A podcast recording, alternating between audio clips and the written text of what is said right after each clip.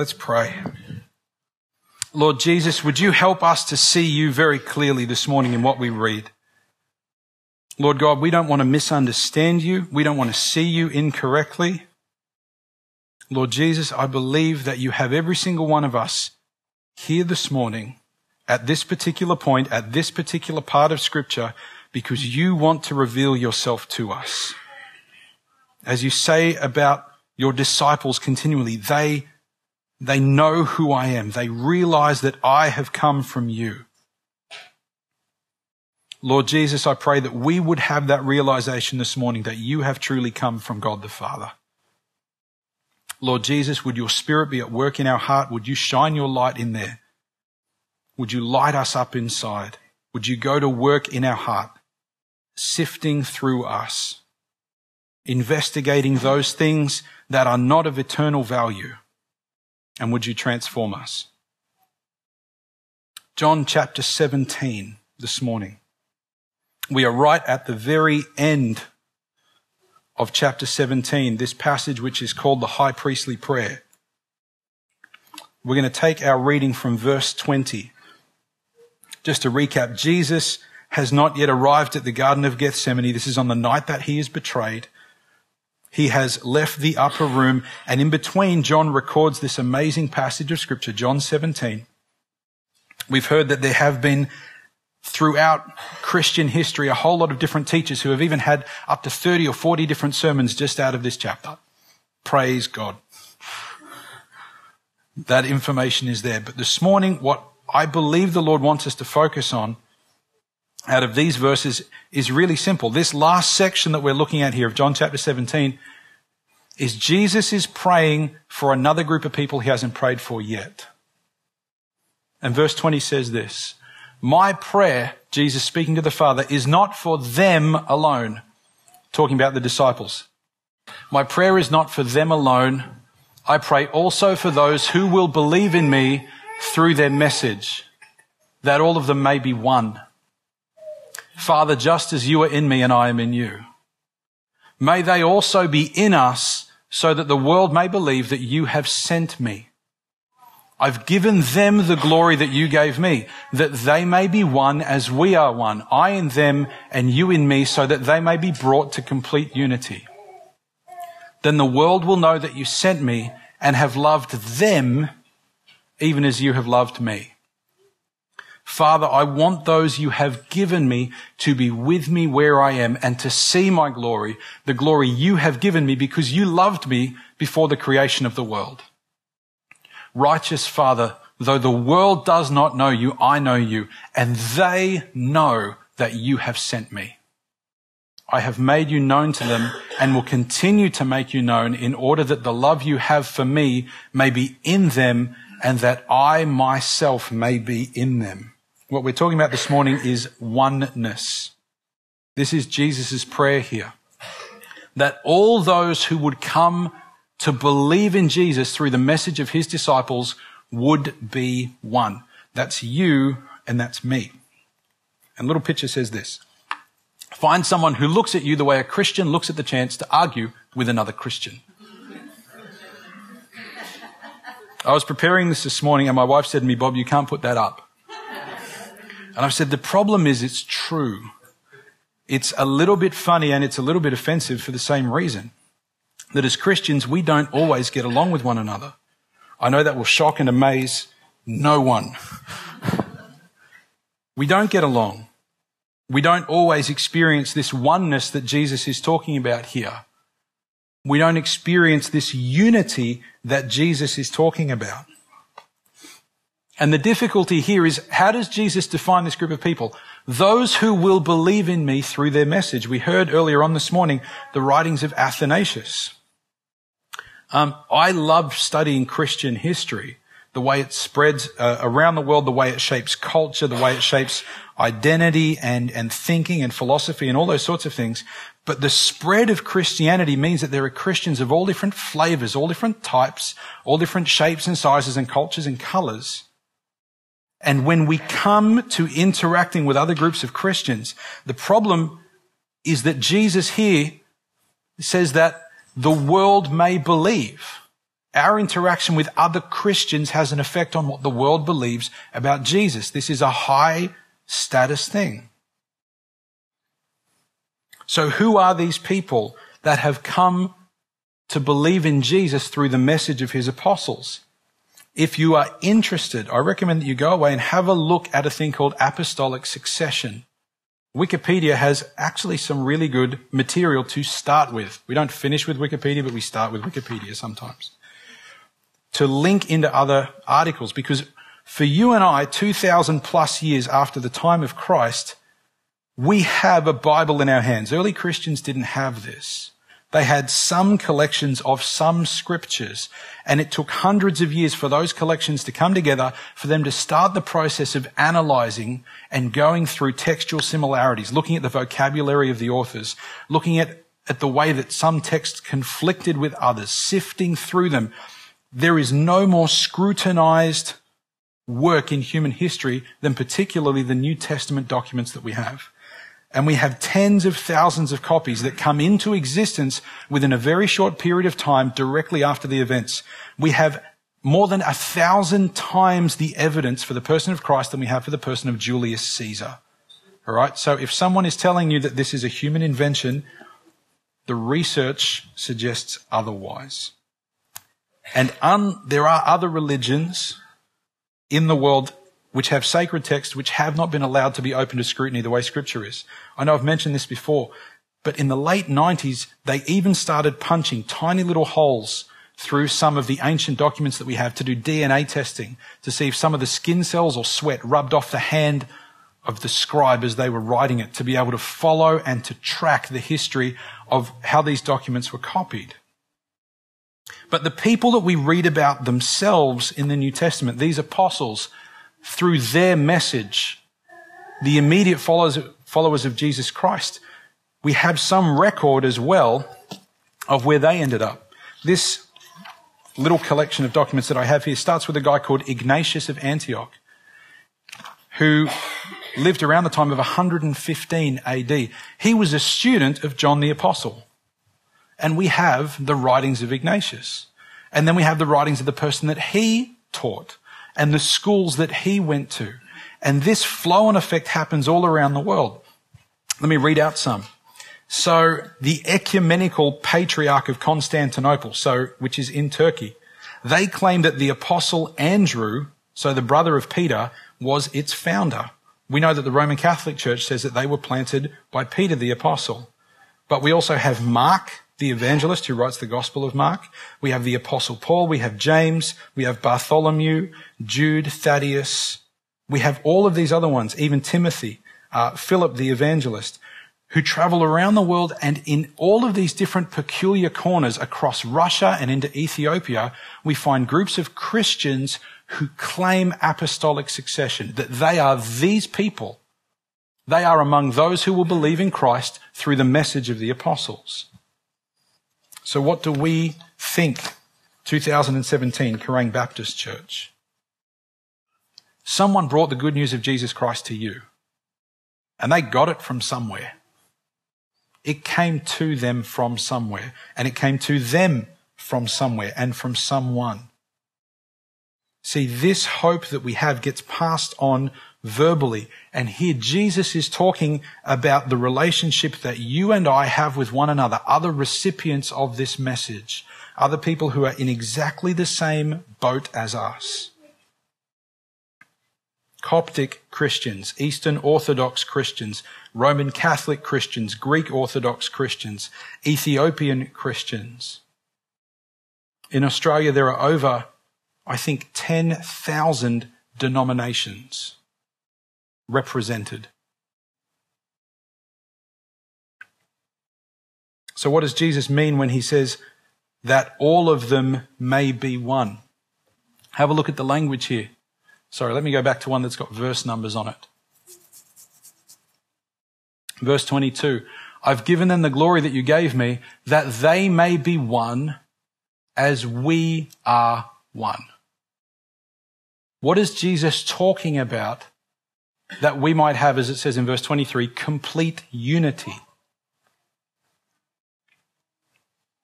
for many years, and maybe you've received this teaching, some of us have been taught that this means we all have a singular doctrine or a singular set of beliefs or even a singular organizational structure. I don't know about you, but I have had conversations with other Christians and they believe when we actually all adhere to the same organizational structure, that's what Jesus is talking about here. I'm not convinced. You see, when we look in the New Testament, we see the disciples couldn't agree with each other. We see that Paul and Barnabas couldn't agree with each other. We see that James and Paul couldn't agree with each other. We see that Paul and Peter couldn't agree with each other. And they go to different places and they function differently. In the New Testament, we see more than one kind of organizational structure. We see different setups. So if we're talking about oneness, the oneness that Jesus here is talking about is not a uniform organizational structure. It's not uniformity based on photocopying one another. It's not even uniformity based on agreeing about all things. Because we see the apostles in the New Testament disagreeing with each other as well. You see, Jesus here says that the, the unity they want to have, verse 21, Father, just as you are in me and I am in you. That's the oneness that Jesus is talking about. It's based on the relationship between the Father and the Son. And if we're going to talk about oneness for us, what that looks like in our church, in our marriages, in our families, between Christians of different sorts, we have to look at the relationship of the Father and the Son. You see, the Father does not become the Son. And the Son does not become the Father. It is not the, it is not the Son who sends the Father into the world. And it's not the Father who is crucified. There is a distinctness and they defer to one another and they actually give glory to one another. Jesus says continually, I only do what the Father tells me to do and what I see the Father doing. He defers to the Father's leadership. And the Father places all authority on the Son, as Jesus says, to judge the living and the dead. They defer to one another. They have a distinctness, but being distinct and having a different way of operating does not mean that they are separate or cut off from one another. They give each other glory. And I suggest that Jesus is not giving us this model of oneness by accident because I think maybe you and I are a little bit distinct from one another as well. Silent, solemn nodding heads. Okay. Maybe there are some things about your personality which are not part of my personality. Maybe there are some things about the way I operate which are not part of the way you operate. Maybe we have some distinctness going on. But Jesus prayed that we would know this kind of oneness. You see, they're distinct, but they're not separate.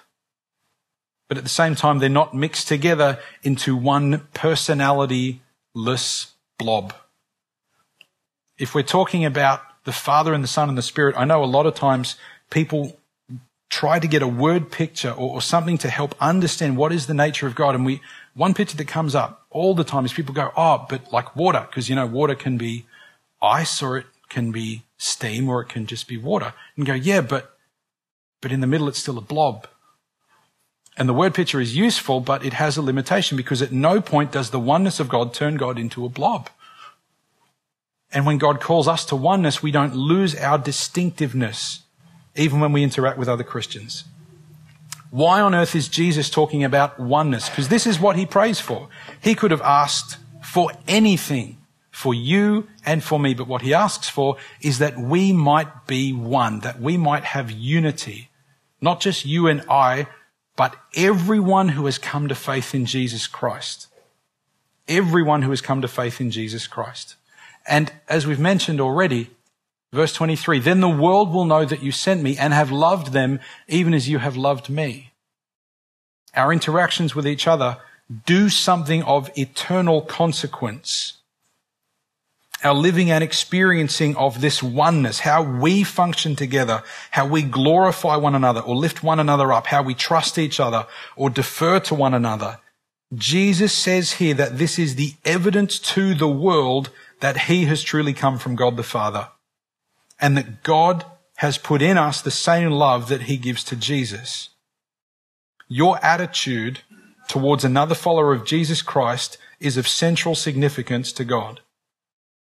Your relationship to other Christians means something.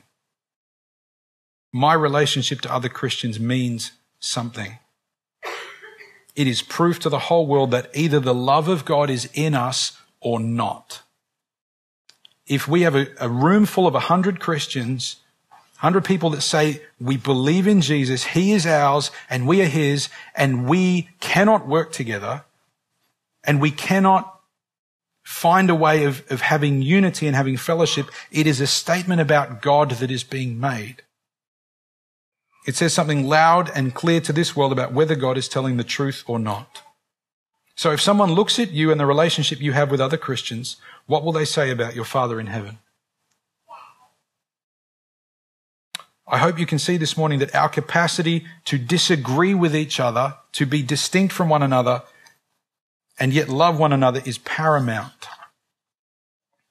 If it wasn't important, Jesus would not have prayed for our unity and our oneness on the night that he was betrayed. What's at stake here is far more valuable than our reputation or our pride or personal injury. What's at stake here is the good news about Jesus himself.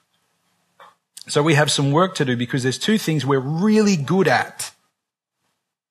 And the problem is both of them are dangerous things. We are good at going along with the crowd and not being distinct. That's one thing we're really good at. The other thing is we're really good at disagreeing in a completely non-loving way.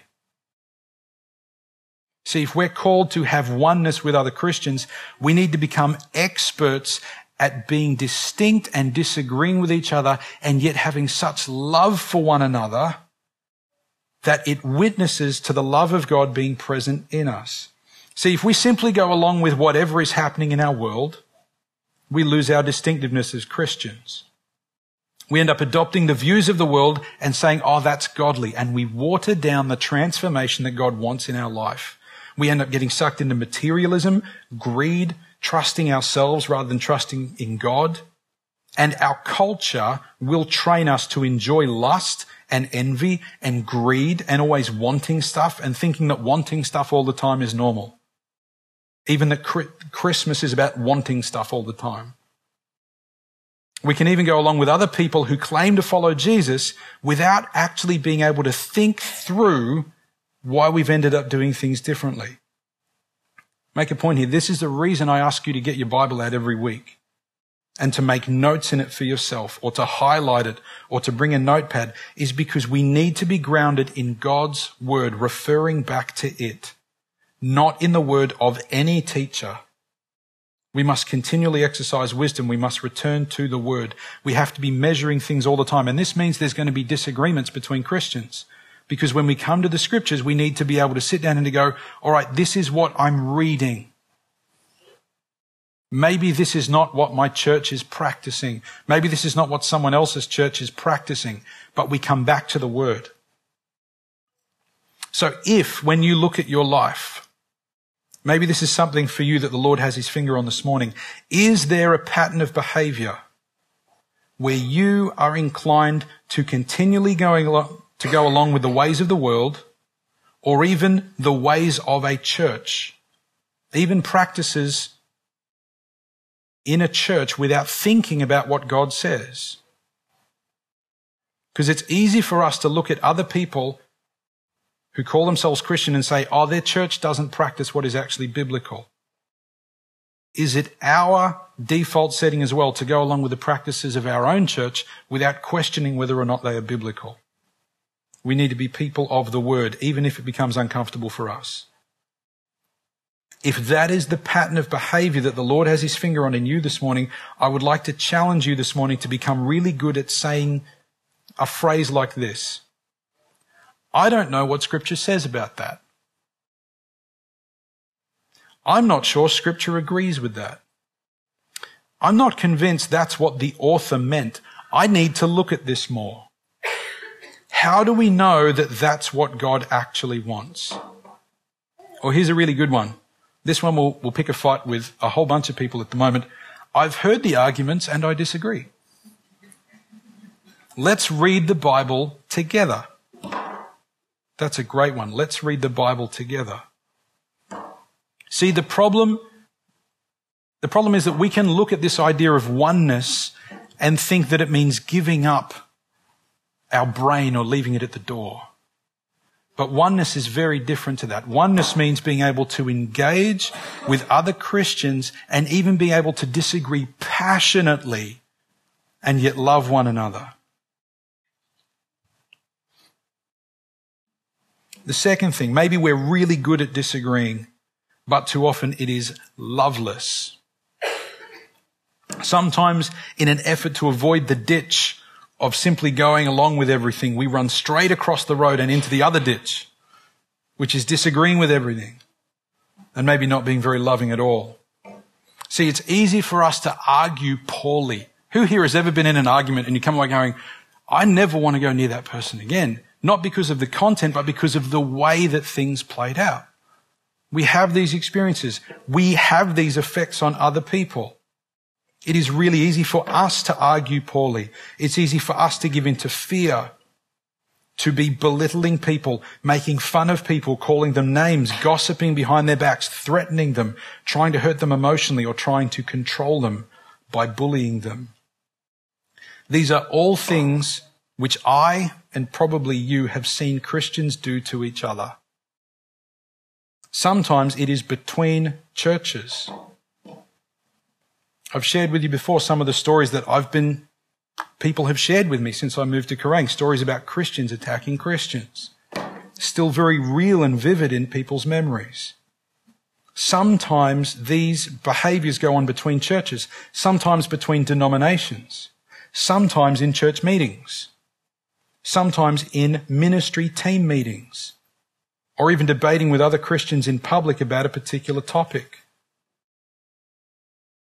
There are, there are disagreements that I avoid on Facebook or on any social media because what happens is not so much that the topic itself gets debated, but the interpersonal arrows which people fire at each other, the derogatory language which comes out from people who claim to belong to Christ is just extraordinary. It also happens that if we argue poorly, Christianity can get hijacked by a bunch of other things that say, oh, this is actually a religious issue, when in reality it's a political issue. This is one example. This is a map of Ireland. And when people talk about the conflict that goes on in Ireland, who are the two groups that get talked about? Protestants and Roman Catholics. It, it doesn't enter into a lot of the public consciousness that it's actually a political war which goes on, a political civil war. The problem is that it gets, Christianity gets sucked into it and all of a sudden it is God's name which gets dragged through the mud because Christians are not very good at being able to disagree in a loving way.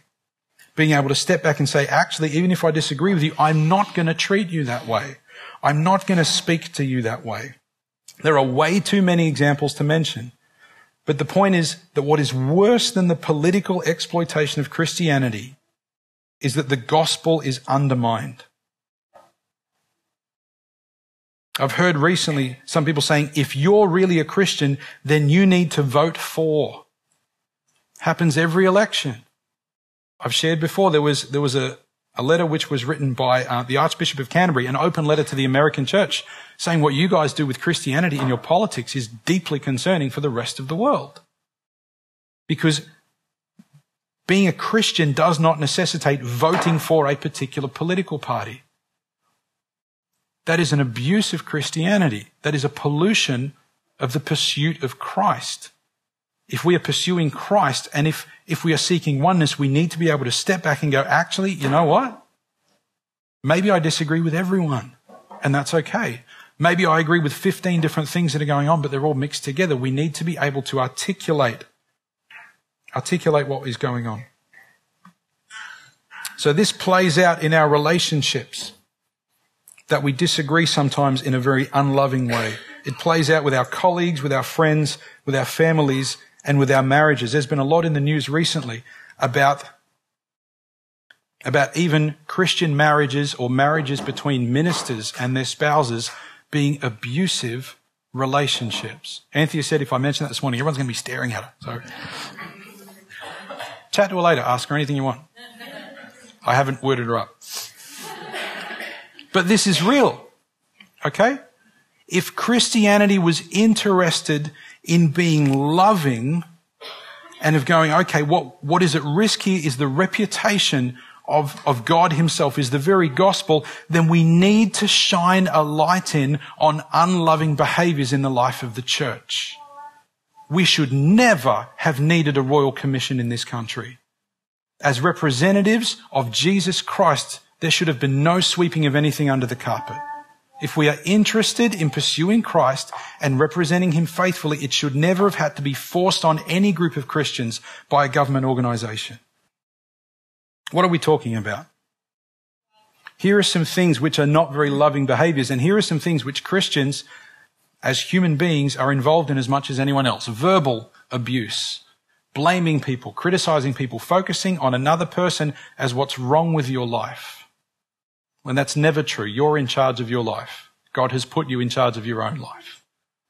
Physical violence, physical intimidation, sexual abuse, emotional abuse, neglect, isolation, isolating someone else, belittling someone, minimizing someone, financial control or control over travel, people who, who have the keys to their own vehicle taken away from them, people who are locked inside their houses. This goes on. Gaslighting is a term. Gaslighting is a form of abuse where someone tries to convince the other person that, that the abusive behavior which has gone on is not real and the person's imagining it all in their own mind. People being set up to fail, people being given impossible tasks and then being attacked for them when it doesn't happen. Psychological abuse, gossip, slander, abusive process. This happens in workplaces. Coercion, cyberbullying, harassment, humiliation, racism, sexism, other discrimination, age discrimination, education discrimination, and the list goes on. The problem is this is real, and if you are breathing, this will have happened to you at some point. It may even be going on for you right now. And I want to say very clearly, if these things have been going on or are going on for you, this is not the oneness that Jesus prays to the Father for you to have.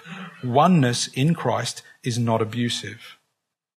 Jesus makes it very clear the world might hate you because it hated him.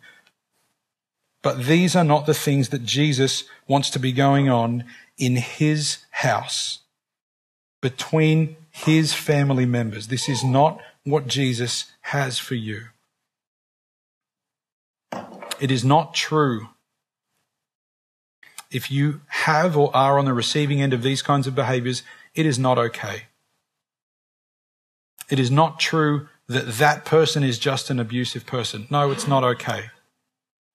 It is certainly not of Christ. These behaviors are not of Christ. Often, when someone is on the receiving end of these behaviors, they feel powerless, hopeless, and that if they do anything, the abuse will only get worse. That's not true. It is not true. There is a way out, and there are steps to take for your safety and for justice to happen. That's the sharp edge that comes with people just like you and me not being able to actually disagree in a loving way. It becomes controlling or manipulative or abusive really quick. That's the sharp edge of abuse. If you are a person in this church who has been knowingly or willfully abusing someone, it is not of Christ. I'll say it again. If you are a person in this church who has been knowingly or willfully abusing someone else, let me make this clear. It is not of Christ. And every one of us will give account to Him for our life and our behavior. But let's every one of us bring our life to the Lord. We asked this morning that He would shine a light in. So let's every one of us pause on this for a moment and to think about the relationship we have with other Christians. those who are outside of the church, in other places of worship, those who are inside the church, those who are inside your family, inside your marriage. When we look at the disagreements that have happened or are happening, how much of the damage that goes on in our conflict, in our disagreement, is actually necessary. Are your disagreements, are my disagreements characterized by some of these things, by teasing or by threatening or mocking or wanting to hurt the other person emotionally or trying to force them to do what we want? If those things go on in my disagreements, am I prepared? Are you prepared to recognize that behavior for what it is, that it is not of Christ, and to admit that we've been doing it wrong and to seek help. Some of us need to hand in our tools of disagreement and our tools of conflict and get a new set. If the Lord has his finger on your heart this morning that the way you have been disagreeing with people causes unnecessary damage, hand your tools into the Lord Jesus Christ. If you need to talk to someone, talk to someone. If you want a phone number for someone to talk to, we can get you a phone number for someone to talk to. But this is serious because in our conflict, we misrepresent the Ancient of Days himself. You and I are works in progress. It's not easy letting the Lord shine a light in for us to concede that we need to change or that we need help. Sometimes we can want to look really good on the outside, particularly when it comes to things as serious as this. We don't want the mask to slip. We want everything to still look like it's chugging along okay. The problem is that these things can continue damaging us in the dark. And if I can be frank, we're fooling ourselves if we think that no one else can see it. It's possible that in trying to hold it together and to appear right and respectable, things get far worse underneath. But just for a moment,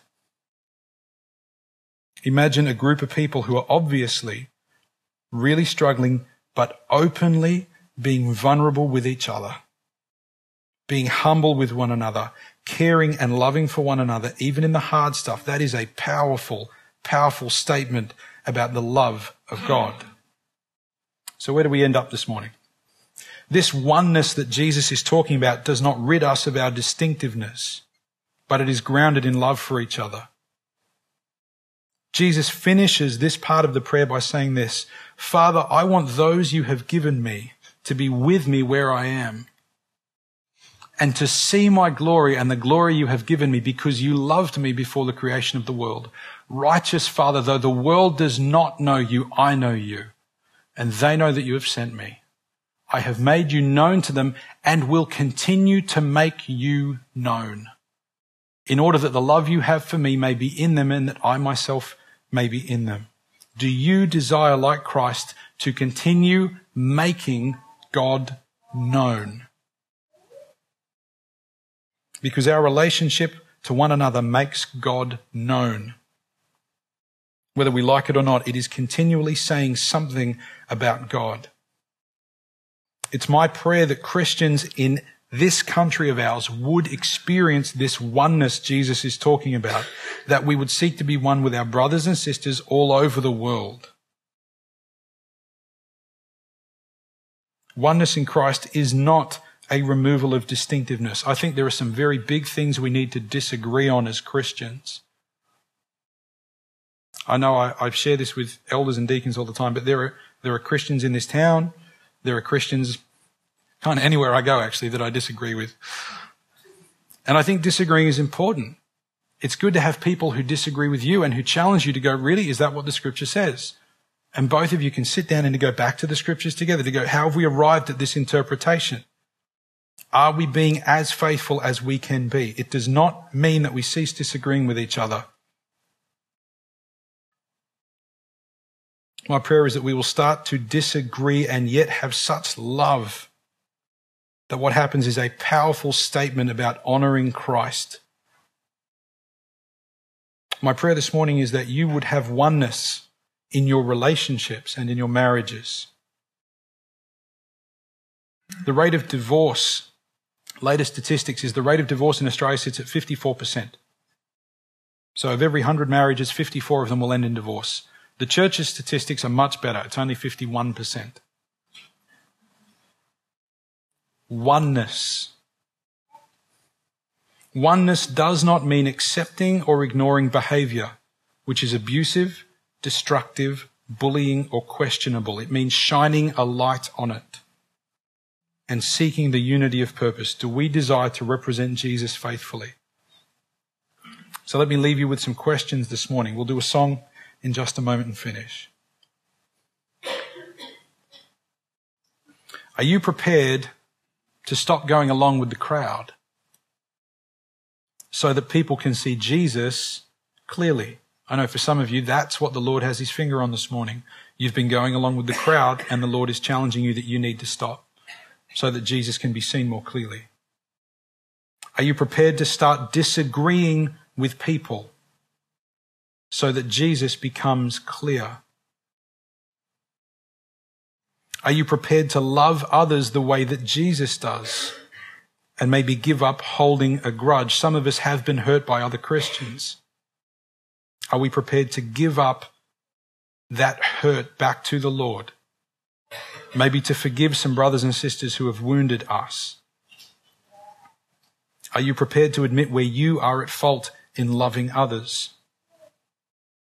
To ask the Lord for forgiveness for a lack of love, that sometimes being right has been more important than being loving.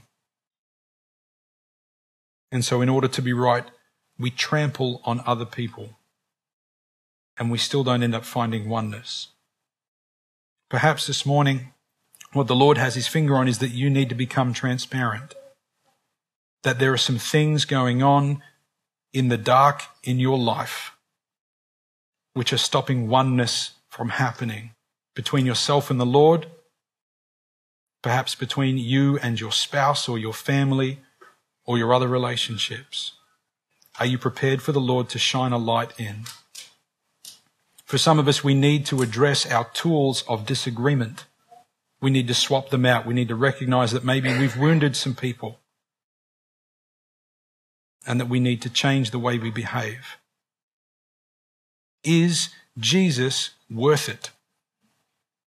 Is this oneness that he talks about worth it? If it is for you, then let's do this together. Let us love one another without losing our distinctiveness. Let us seek oneness and unity based in the real, humbling overflow of the love of God. Let's pray. Lord Jesus, this is hard stuff because we might have to give something up and change. Lord Jesus, you call us to yourself and you call us to be one with each other. And Lord, would you please apprentice us in that? Would you help us to be able to disagree and, and to be distinct, but in such a loving way?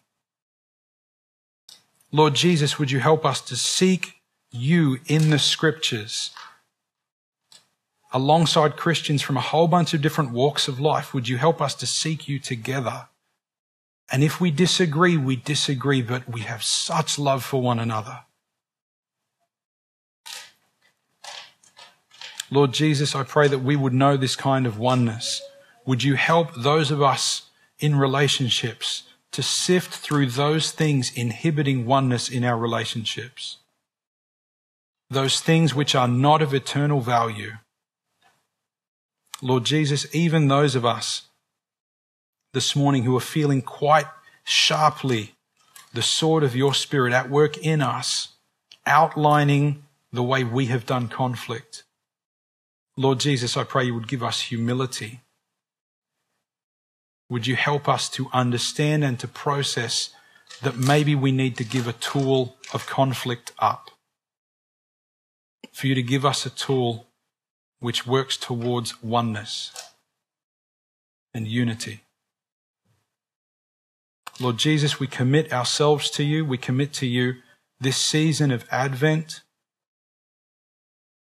as we travel towards this wonderful celebration of your birth. Lord Jesus, we know that you are present here amongst us and that you will go out with us from this place. So, Lord Jesus, as we asked earlier, would we not simply engage with these questions on a Sunday morning, but would your word stay in us and continue at work in us all throughout this week? We ask this in your precious name, Lord Jesus. Amen.